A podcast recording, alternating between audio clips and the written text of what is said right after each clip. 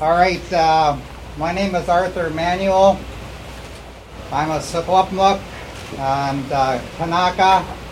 The Secwepemc are from the south, south central interior of British Columbia, and the Ktunaxa are from the southwest, I mean southeast of British Columbia, also in Idaho and Montana. But anyways, I'm from those two tribes, and I was asked by the organizers to act as a facilitator MC for this uh, press conference today.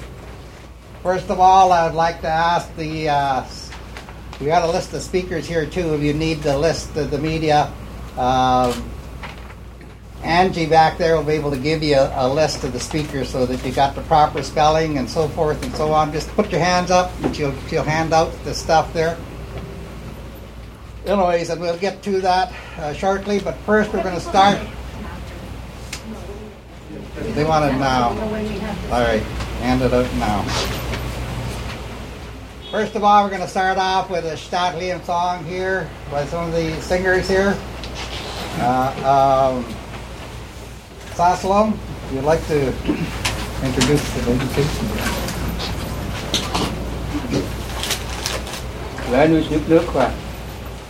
Dear me, my relatives, at this time I wish to acknowledge the Squamish people, the Musqueam the Tsleil-Waututh, to come here in a respectful manner share these songs and these words with you. I wish to introduce my relative here, Norma Dick. We have concerns. Some of those concerns are spiritual and sacred in nature in regards to the desecration has taken place in our territory. We used to sing the Women's Warrior song to acknowledge all the life givers and to pray to the grandmothers to help us. So I asked my good relative Norma Dick to start that song. I'd like you to ask all the rice, please, because this is a sacred song of our people.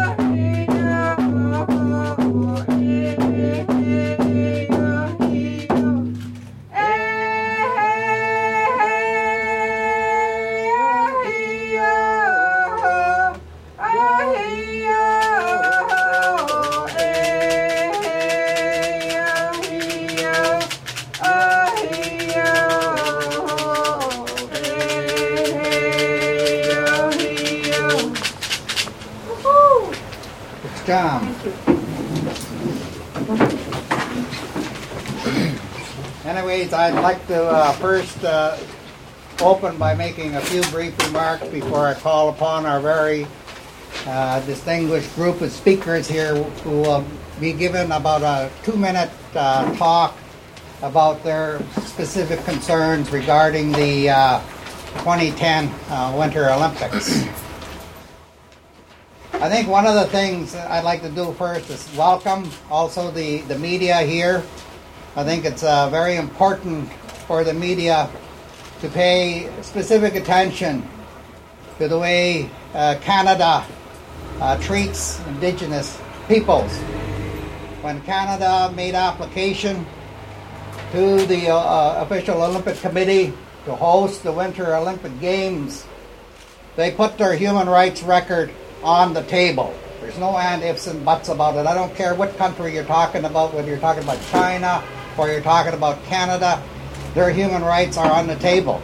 One of the things the international community needs to understand is that Canada has, did not endorse the United Nations Declaration on the Rights of Indigenous People. Canada, along with the United States, Australia, and New Zealand, uh, did not support the uh, declaration because they felt it was inconsistent with the kind of policies they have here in this country, which demean and do not recognize the human rights of indigenous people. They have been violating over and over again the recommendations made by the different human rights bodies like the uh, committee responsible for civil and political rights, or the committee responsible for economic, social, cultural rights, or the committee responsible for the elimination of all forms of racial discrimination. All of those committees, when they reviewed Canada's record, found that there were blatant violations of the human rights of Indigenous people, and they haven't addressed those. I know in the 2010 Winter Olympics, they're going to try and buy their way around their human rights violations. I know they set up a, a uh, cultural center, I think, up in Whistler, and they're, they're uh, giving the different Indian bands, the local Indian bands here in the Vancouver area, you know, different kinds of projects and proposals, and it is costing them money.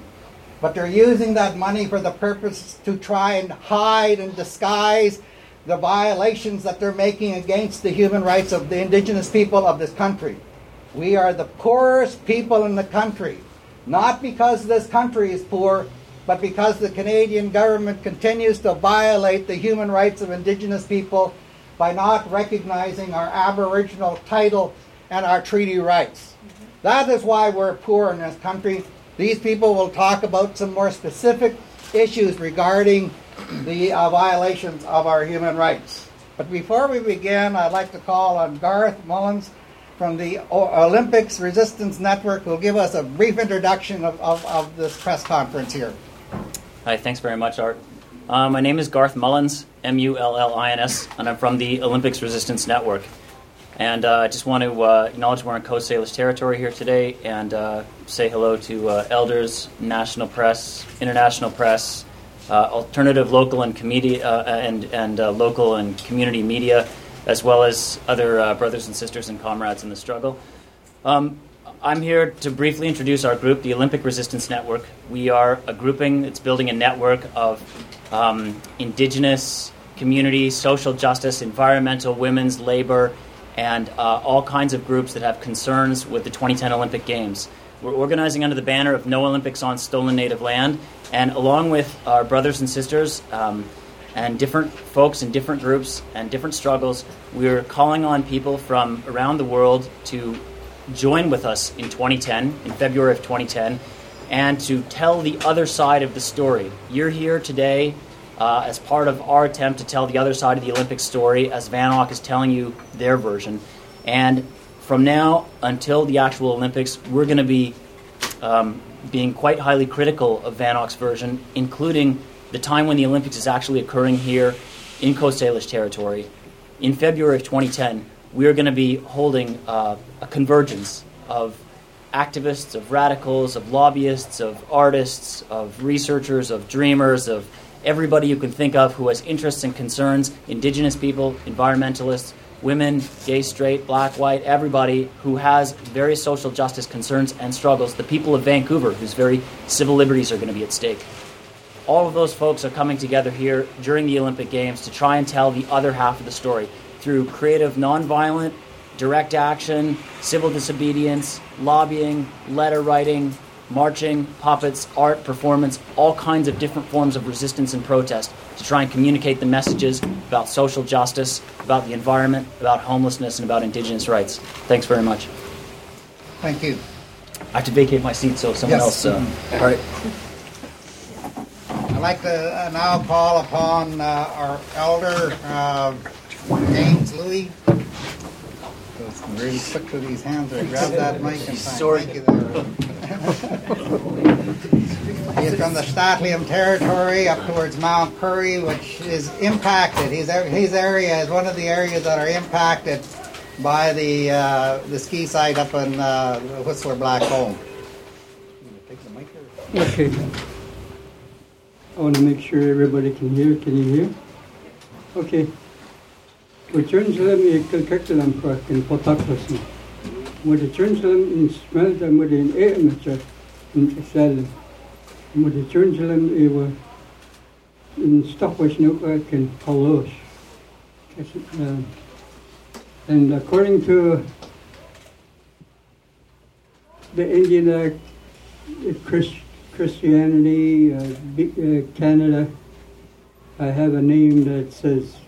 uh, you're not going to believe it, but it's James Douglas Louis. I mean, it's. I, I really believe my parents must have had something against me. but the thing now is, okay, I am live with them. St'át'imc, live with them. We have no treaty with Canada. We may have a treaty with the, the Shakatmuk and the Chilcotin. And uh, because that today the Indian Act system is in place, the the uh, BC Treaty Commission, you know, the BC Treaty process is in place. The residential school settlement is there, it's been dealt with. I opted out. I tell Canada I am a Lewiton. Thank you. I'm I'm not a Canadian. I never will be. You people should understand why I say that. And the thing today is that, okay, today, because we have no treaty with Canada, the imposition, the encroachment, Whistler, Pemberton, you name it, the hydro lines, the highway, the railroad, anything within our territory is illegal. Today, we have a petition in the Organization of American States. The first step we took was the Inter American Human Rights Commission. We have a petition that is being it's being looked at under the Organization of American States process.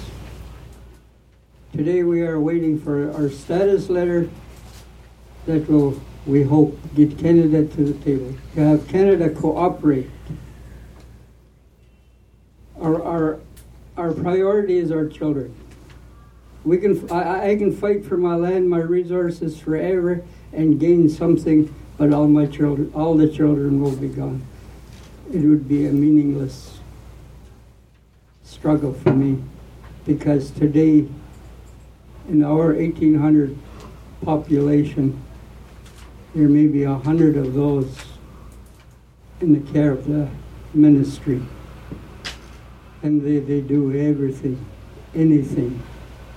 They took three children away maybe a couple of weeks ago. They had six cop cars. They, they threw the grandmother in, in one of the cop cars. They had her there for an hour and a half. And then they let her go. They went and got, okay, they went and got uh, some more people, some more cops, SWAT team, whatever. They were all there. And son of a gun, when th- those things happen, I mean, to be diplomatic is pretty useless. And the thing now is, today, we have this international consultant. Okay, He's good. He was, uh, he dealt with Malcolm X, you know?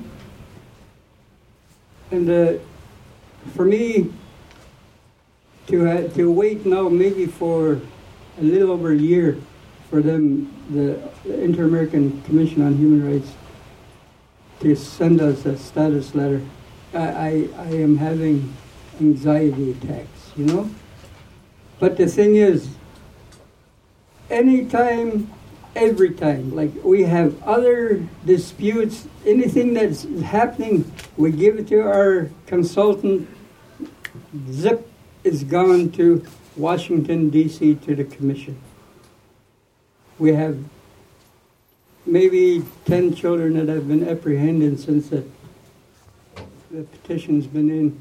And a lot of these documents, okay, the, the doc, some of these documents are archived because they're not really concerning our children. It's what we have.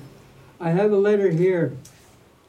There, okay, it'll give you a brief explanation as to what has been said by this guy. I, I forget his name, the DIA and, and, and the federal government. Um, he, he sent a letter because we asked him, you know, because we have no treaty with Canada. He states that, you know, he knows we don't have a treaty with Canada, and still they're doing whatever they damn well please. So I, I, uh, I really hope, okay, the media here, I will give you a letter. Okay, our, our, our national stamp is on the original. I have 48 copies. I hope there's enough to be able to give to to the media that is here. Please take it. There's two. There's numbers on there. There's names. You know, it's just a two paragraph thing to let you know what is happening to us. And uh, if you want questions, I think our international will will give you the lowdown. There's, he's not only dealing with us; he's people all right across the country. So I really want to thank you for being here. I hope I hope the encroachment, the genocide, okay, it's actually genocide. It's genocide. No two ways about it. Assimilation is, is the word they use. That is John A. Macdonald's uh, policy, no matter how long it takes, we're going to assimilate art into the mainstream society, you know, society of Canada. So I don't know how how far they got art, but I tell you, we are struggling. We are struggling. So thank you very much for your time. Appreciate it. Thank you very much. Can you sit here? No, that's- Change with Dustin. The next speaker is Dustin uh, Johnson from the Tsimshian, the North Central Environmental Watch, and also the Native uh, 2010 Resistance and Olympics Orange Committee here. Klahawia, Dustin Diwayo, kasi wada di patethu ada Zumshen Diwatkit. I'm here to talk about the corporate connections between the Olympics and the tar sands, all the corporations that are involved that are heavily invested in displacing and destroying indigenous territories. I come from the Tsimshian territories on the northwest coast of BC, of so-called British Columbia. I say so-called British Columbia because I also don't consider myself Canadian. We've never signed treaties, and never relinquished our rights or our title to our territories. And roughly 90% of BC is still unceded territories. The land has never been surrendered under BC, under Canadian, under international, under Indigenous laws. So that's important to remember. And it's important to make a distinction between elected hereditary chief, ele- elected leaders under the Indian Act system versus uh, traditional traditional governments and traditional leaders. There's an important distinction to be made, to be made there. And uh, I, I bring that up because you, you probably hear about the four host First Nations who are, are considered the native uh, uh, liaisons in hosting the Olympics. And the four host First Nations is actually just a small corporation of elite native capitalists who don't represent the majority of native people, especially the traditional and the hereditary leadership. So th- that's exactly the same way in my territory, so it's important to make that distinction. Uh, what, what I want to talk about is uh, corporations that are heavily invested in not only the Olympics but the tar sands in northern Alberta. And it's, it's an important distinction to be made there because the tar sands are s- slowly expanding to the to BC to the west coast, and tar sands are the second largest uh, source of oil in the world, second to Saudi Arabia. and it's the leading cause of greenhouse gas emissions in, in the world, especially in Canada. And one of the corporations that's heavily involved in this is the Royal Bank of Canada, who, who one of the, who's the third uh, top corporate sponsor of the Olympics. They they invest 110 millions in 110 million dollars into the Olympics since since 2006, and they also invest 15.8 billion into the fossil fuels industry in in, uh, in Canada. It's the largest bank to to put down that that's such a high investment into into the fossil fuels industry, into mining, all these things that are destroying our territories. So that's important to know because this doesn't come out in the news. You don't hear that. You don't hear that side of the story. You only see the glitz and the glamour. And another corporation that's heavily invested in not only the Olympics but also the tar sands is Petro-Can. Petro-Can is set to become one of the leading uh, uh, operators in the tar sands area, and they're also the official support official energy supplier to the Olympic Games. So that's important to know because the Petro-Can is, is set to become a, a leading uh, mining mining op- operator in all these indigenous territories. And you look at a map, you look at any map of where all the mines are throughout uh, Turtle Island, throughout North America, they're all within 50 kilometers to indigenous communities. So any native community, there's a mine between 50 to 150 kilometers away from that native community, significantly impacting the health and uh, the well-being of, of those people that are that are expected to survive throughout those conditions. While all of these millions of dollars are being made off of their territories, especially in, in non, non, non-treaty, non-surrendered territories. So that's important to know because you don't hear about that. Also, another thing to, to make note, note of is that there are a few native capitalists that are traveling throughout the world, especially to China. There recently was a, was a delegation of 25 native businessmen that, that just arrived from China, uh, trying to make deals on, on advertising our, our, our territories and our resources in China and on the international market on territories that are unceded, as I, as I mentioned. So that these are things to watch out before, uh, watch out for because this is a this is a corrupt, illegal treason with, these native capitalists are doing, and they they'll try to paint a picture that they're trying to create economic development and self sufficiency, but it's it's really twisting the logic of what our people stand for. And a lot of our people still stand for sustainable development and and protecting what we have left of our, our lands and resources in our in our homelands. So that's important to, to, to uh, understand that distinction there. Also, uh, I uh, just wanted to mention too that uh, when the Olympics come here, you're going to see a huge police state, and they say it's going to be the largest RCMP police operation in, in Canadian history. Second only to the, the largest police operation before that was the Gustafsen Lake standoff in 1995, in which uh, over 350 RCMP shot over 77,000 rounds into a, a, Sundance camp, over 27 Sundancers who were only practicing their ceremonies, who were trying to protect their ceremonies, and were terrorized by the RCMP, who came right out in the media and said that smear, smear campaigns are, are our specialty. Smear campaigns meaning that they criminalize Native people as terrorists, as, as criminals, as thugs. And the RCMP were blatant in, in, uh, in telling the world that, that, that they did this, that they they were uh, using this tactic to paint the paint natives in a very negative light in the media. So that should be well made very clear in, in terms of what's going to happen in, in 2010 in terms of the history that's coming behind this, this fascist police state that we will see in February. So that's all I have to say. I'll let the other speakers here continue. Thank you. Thank you. The next speaker is Oslo from the uh, St'át'imc.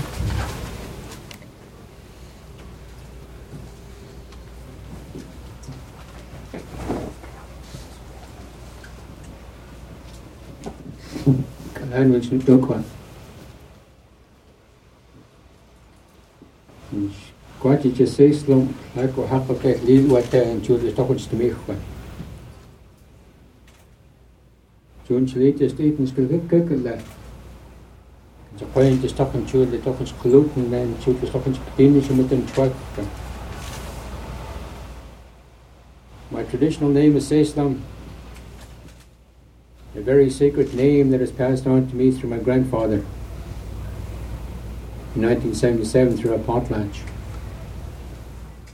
This picture here, my dear relatives,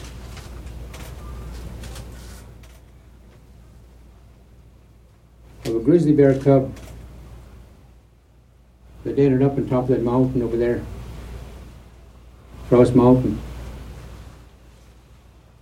Times how many? on Indian land. I was asked to come and speak on behalf of a traditional chief not give his name because the nations that are involved with the Olympics choose not to recognize traditional hereditary chieftainships. They will recognize their own chieftainships in terms of corporate development, in terms of Department of Indian Affairs, in terms of anything to do with money and power. The chief that came to ask me if I would share a few words in terms of the loss of his right to trap, hunt, and fish on his own land that was destroyed by the highway that they worked on, that they call the Sea to Sky Highway. What was lost in that development, my dear relatives, were traditional Indian medicines that our people had been using for time immemorial, that were used to treat cancer, heart disease, diabetes, and many, many different kinds of sacred medicines that now will be lost, quite possibly forever. I find it kind of sad in a way that they would talk about these things in other parts of the world, where when it comes to our own territory, they don't give a shit. Literally. I have words for these corporate bums. Get off Indian land. We don't want you here. There was perhaps a clique of three or four people that started this whole process in Indian country, who were all tied to the bureaucracy, who now have homes far beyond what we can understand in terms of ownership on Indian land in Whistler Mountain, in the, in the surrounding suburbs of Whistler Mountain. I ask myself this question what will my grandchildren get from all of this? I have two grandsons that are participating in preparation for the Olympics. I can't hold that against them, but I have to share with them. When my grandfather raised me and took me up into those mountains, in and around Whistler Mountain, that land was pure. Wildlife was abundant. What is it today? It's polluted, it's desecrated, and one of the things that they, that they promised our people, they said, oh, we're going to give you back a little bit of land by Cougar Mountain there that's um, supposedly crown land. And they said, as, as part of the package in terms of the development of that so called cultural center over there, we're going to give you back that land. But guess what? That land hasn't even been dealt with with the province or Canada. And so, in a sense, they're giving us back nothing. When I look at what's happening on Indian land, and this grand chief that I'm talking, this hereditary chief I'm, I'm, I'm t- talking to you about, his son, seeing young grizzly bear cubs roaming around in the wintertime when they're supposed to be hibernating. Why? Because, God damn it, if you had blasting going on by your den, you'd be doing the same thing too. And I heard another story, my dear relatives. It may not relate directly what's happened with Whistler Mountain in terms of the encroachment on the sacred lands that belong to these very beautiful beings. Who was it Chief Seattle said, when all the beasts are gone, so are we. And what will our children and great grandchildren have left when all of this is finished? Nothing. Perish Perishment is a reality. Purification is a reality. And our people are ready to die for that. We will go to jail for that. We will put the roadblocks up where they have to go up. And we've always said to Nancy Greene Raine, get out of Indian country. We don't want we don't want you back here. We don't want no more ski resorts on Indian land. We want those sacred, ter- sacred territories to be left pure as they were when our ancestors walked those lands and lived off of those lands. So my, my message, my dear relatives, for this young grizzly bear here, get the hell off their territory. I've always said this, I'd rather have a grizzly bear for a backdoor neighbor than a goddamn tourist.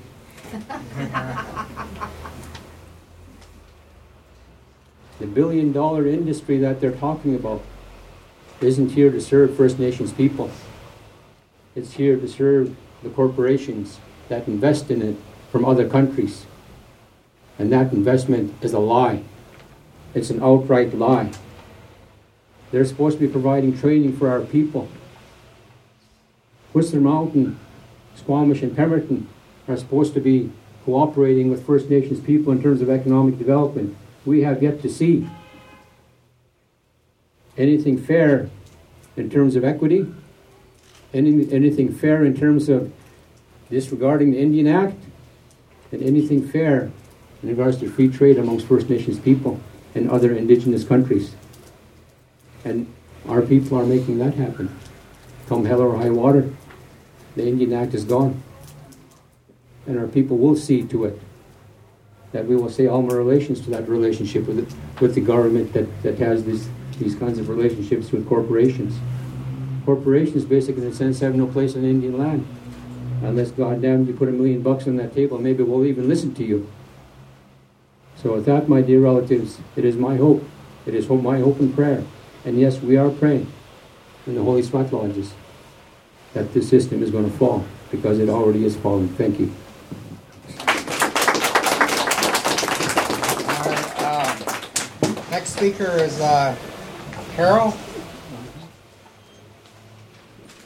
Martin Kizanishka from the Gitanyow. She is also one of our elders from the downtown east side council and works on the native resistance. She's going to be talking about indigenous people's poverty in the downtown east side of Vancouver. Hi, hello. Um, you know, um,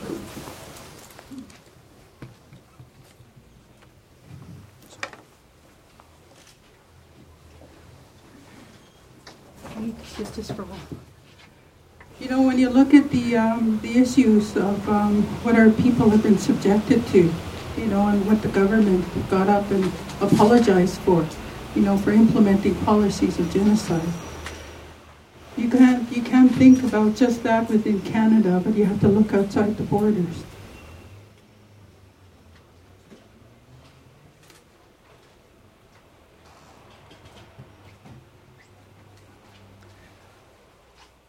I've been working downtown for many years, you know, and um, just being caught up within the crisis, just within the downtown east side.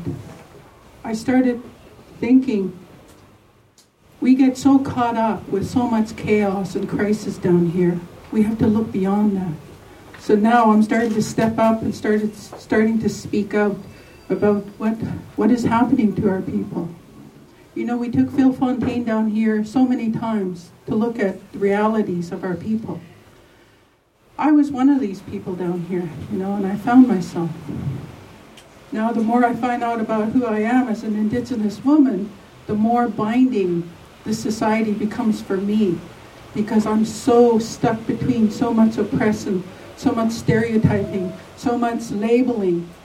We're, we're working within a systemic, we're working within a system that's very racist and very prejudiced. And the impact of the Olympics, they want to paint a beautiful picture of how great it is, but they don't look at the impact of what it's doing, the total destruction you talk about the continuum of violence. You got to look at the continuum of poverty and how it's escalating to the to the effects where it's affecting even me as a worker. You know, I worked my whole life. I don't know why. You know, I'm, I keep talking and I keep hoping that the media will will you know really listen to what the indigenous issues are because it's very vague. You know, I can sit up here for an hour and talk about any issues, anything you want to talk about. You know, our missing and murdered women, our children in the in the, in the health, I mean, in the welfare system, our men in the in the jail system. What part of it does this society not understand that this system is not working for the indigenous people? You know, you, you take away so much of what we have You're not going to take away my voice because I'm going to keep going. And the media has to really, really understand the issues of the indigenous people. The impact of the Olympics is not as great as they say it is. You know, it's pushing people more into poverty. There's more violence. There's more destruction of land. Are we not looking and watching the news that we're disturbing the animals out there when the bears come out and they blame you for not looking after your garbage? I mean,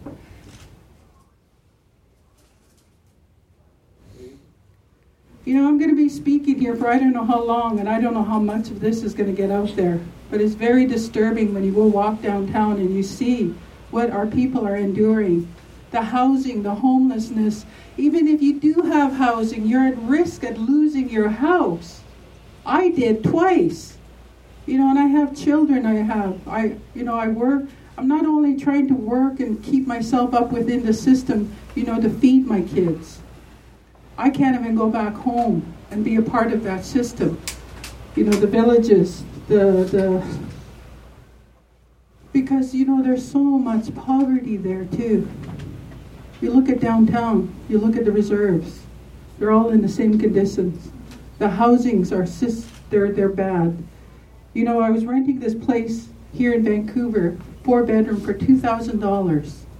The place started falling apart. It was cold. There was a lot of mold and mildew. You know, people don't have a lot of choices out there when it comes to looking for a, a suitable housing. You know, even if you are in a low rental housing, there's always risk of somebody attacking or retaliation or someone putting you at risk of losing your housing. The issues are real and they're very disturbing, and there's only a few people who have been elected in these positions. They did not consult with the native people. You know, when you think about the, the policies that they implemented against our people, do you think it was right what they did with our treaties? Do you think that was fair? I don't think so. They took clear advantage of a very vulnerable population, and they're doing that again. I think it's up to every one of us to, you know, bring these real, true and disturbing realities to the front, forefront. And it's going to take a lot of us to do that. And I went to this group in, um, we had a gathering in Winnipeg, and I felt so empowered. And every time I have to come up here and speak, it's about the issues. I'm not just talking about the Aboriginal people, I'm talking about the people who live below the poverty line and what they have to endure. How many people travel on transit? How many people do you see are of people of color? People can't even afford bus fares, you know, and they're bringing the Olympics here. There's a whole bunch of people who are homeless or at risk of being homeless, and they're talking about thousands, millions of dollars billions of dollars that are going into the Olympics. Now, there's something seriously wrong with our society and their way of thinking. And they elect chiefs in place on the reserves to control, divide, and conquer our people. So there's only a few selective people who are going to benefit from this. What's going to happen after the Olympics is gone? Problems are going to come out. They're putting more of our people in jail. They're putting more of our people in um, and um, different. Um, I'm losing my frame of thought here. It's just time for our society to wake up and know what is right and what is wrong.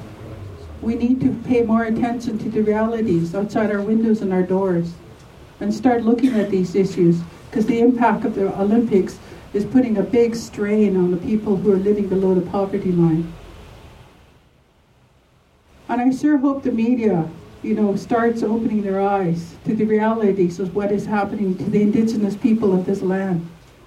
And to all those people who stand in solidarity with the native people and the issues. And it's not just indigenous people who live below the poverty line, it's people of all colors. And It is time for us to stand up and unite. We elect these people in positions of power, and then we just, we, we just don't bother with them. We should always be involved. We can't take things at face value anymore. We have to question everything, even if it's something we ask for and we receive. I learned that as an Indigenous woman. You know, the more I open my eyes up, the more I realize I have to empower myself and our leaders, the people who they put in, in those leadership roles. They need to be aware of these issues and start taking directions. Start consulting with the people. Start consulting with our people off the reserves and on the reserves. Start paying attention to the, what is happening to our land because we're losing so much. We're losing that connection to the land where we, we lived off the land with our with our wild game, our herbs, everything we we didn't we didn't have a lot of we didn't need the houses, the big houses, the cell phones, the TVs, the toilets, the freezers.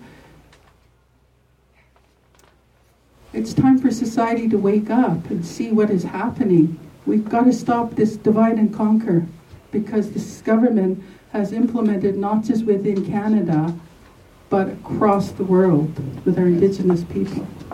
On my relation. Yeah. All right. Uh, the next speaker will be uh, Laura Track from the Pivotal Legal Society. Uh, I'd just like to say that uh, Harsha over here will be signaling you when your minute is up, two minutes. So we want to go quickly so that there will be some time for question and answers. Lawyer and I work on housing related issues for the Pivot Legal Society.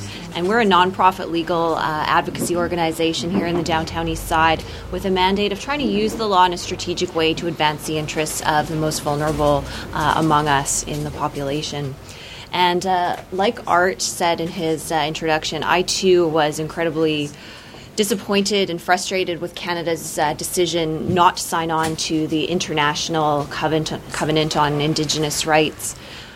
But as I thought about it more, I realized, well, at least they're being honest about the fact that they have no intention of complying with those obligations.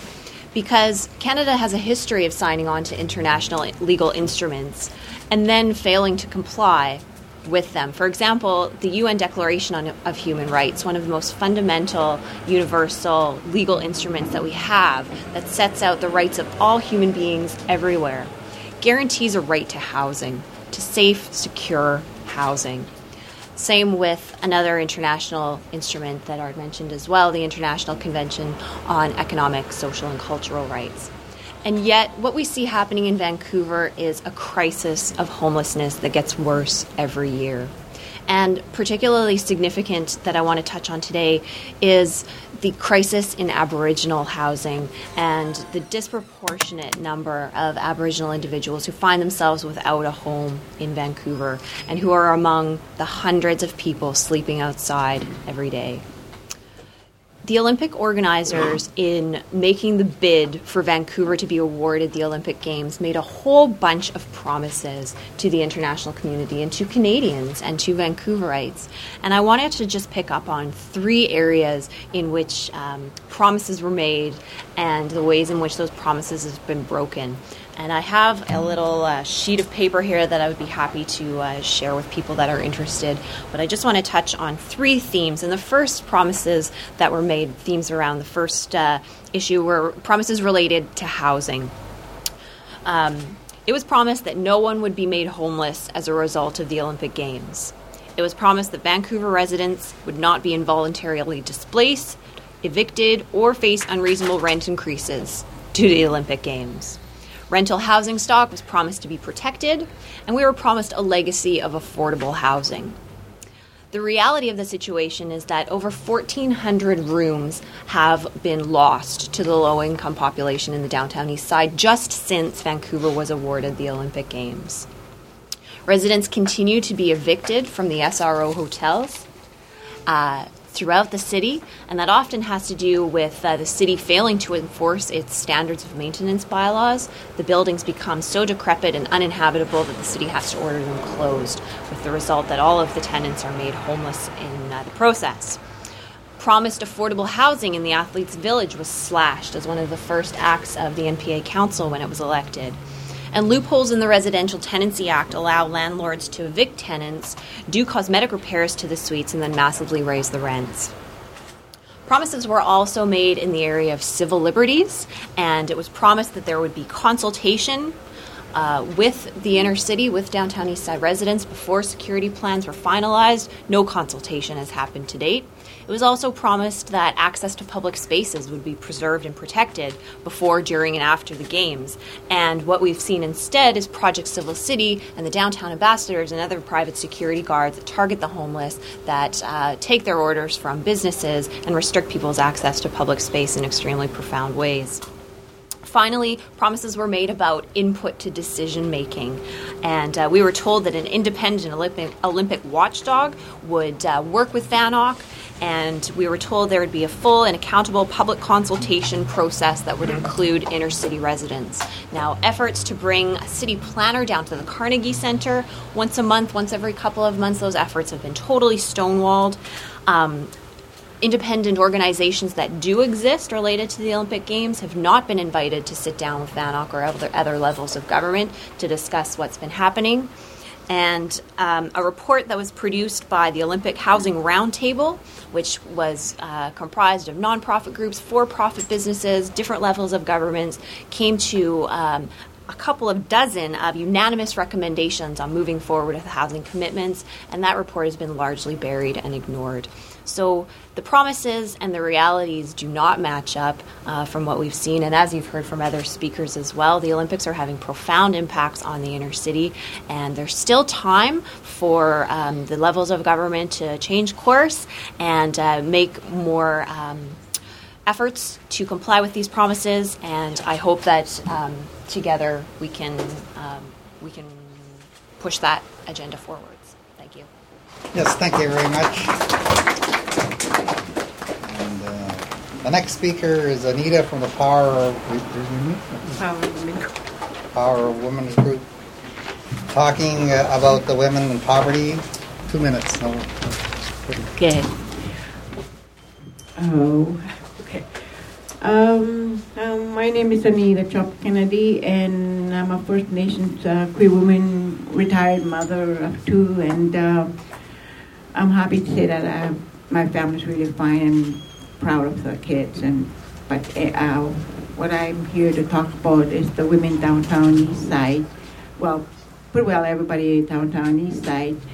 And uh, the thing with the Power Women group is to help women, other women, um, talk about issues and how to, to go about them and supporting each other and uh, and discussing and dealing with issues. And um, with the games, uh, too, uh, I am not against the Olympic Games, however, personally, what I am against is how they are being abused or misused. First of all, the Olympic Games are supposed to be about honor, good fair competition, and most of all, good sportsmanship. And this should be exercised through all aspects of life, specifically in good governing. However, I don't see anything of the sort being exercised through the Games all I can see are bad and poor planning with very destructive results that are falling all around the world. And the Olympic Games are, are used by greedy opportunists throughout the world. Along with this process comes homelessness and poverty for too many around the world. They only benefit a few small lot of opportunists and their friends, and it is not justice, fair play, nor showing good sportsmanship.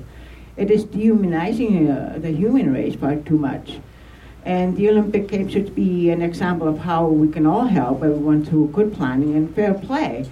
It should be good for all people, especially the people that live within the areas of the venues we are paying for.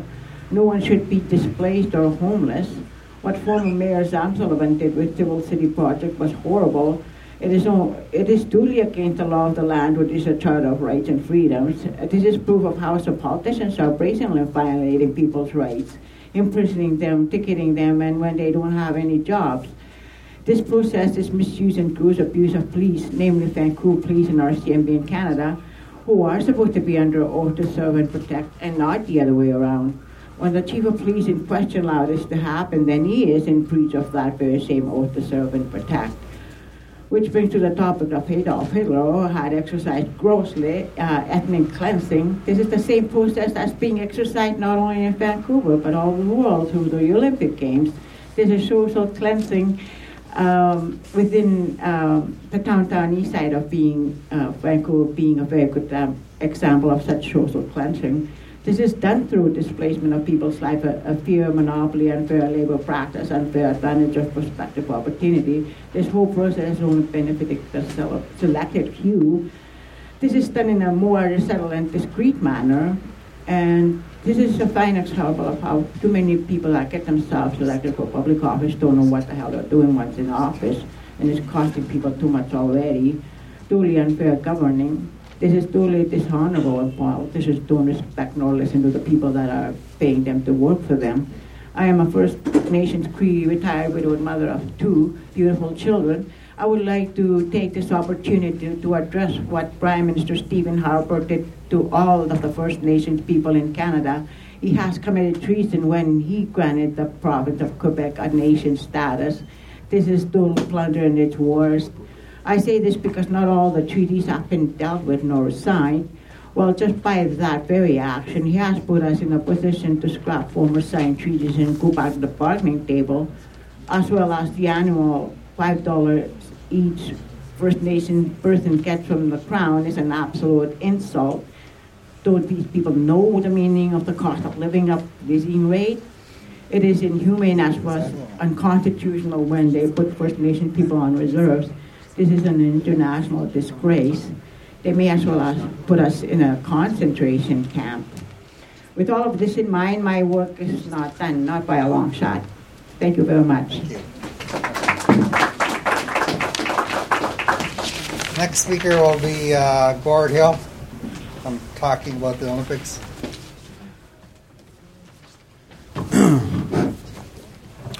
Yo, Weeks Gillicast. My name is Gord Hill. I'm from the uh, Kwakwaka'wakw Nation, and I was asked to talk a bit about the uh, Olympic security.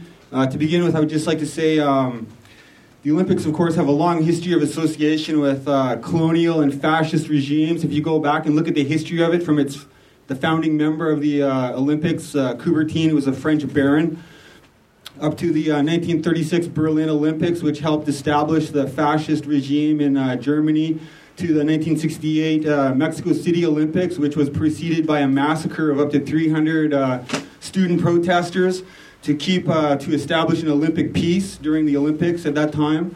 Um, and most recently, of course, the uh, 2008 Summer Beijing Olympics, which helped establish a massive police state in China. Uh, some of the main concerns we have about the uh, 2010 uh, Winter Olympics is, uh, as Dustin mentioned, it's going to be one of the largest security operations in Canadian history, involving about 13,000 soldiers and police.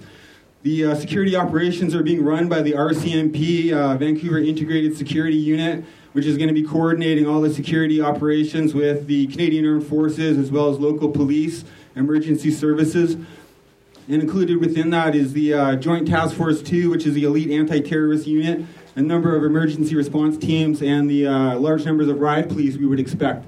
Some of the other uh, aspects of the security that they're going to put in place are they going to establish special security zones in the downtown area and around Olympic venues? And you're gonna, it's going to require people to have special ID passes to enter the, into these areas. Um, along with this is the, uh, establishment of uh, a CCTV surveillance system that the police have been uh, pursuing for a number of years in the downtown area here. And it's another thing they want to put in place. And if we look at China, they have something like 300,000 CCTV cameras put in place which are going to remain after the games. So these are uh, some of the main concerns. Uh, if you look at the Olympic Charter itself, uh, it, the host city is required to uh, control or prevent protests in and around Olympic venues. Um, in addition to that, as uh, I think Laura mentioned already with the Safe Streets Act and Project Civil City, we've seen a criminalization of uh, poor people, people on the streets. And we've also seen a criminalization of the opposition to the Olympics with uh, scores of arrests that have occurred over the last two years in response to our com- campaign of direct action, which has successfully disrupted a lot of the VANOC events, and as well the uh, raids and uh, on uh, the Downtown Eastside Residents Association following the theft of the Olympic flag by the Native Warrior Society in uh, March 2007. Uh, so these are some of the main concerns: the erosion of civil liberties and the establishment of a police state that will not just be in place for the Olympics, but which is going to remain after 20, the 2010 Winter Olympics. Thank you. Thank you.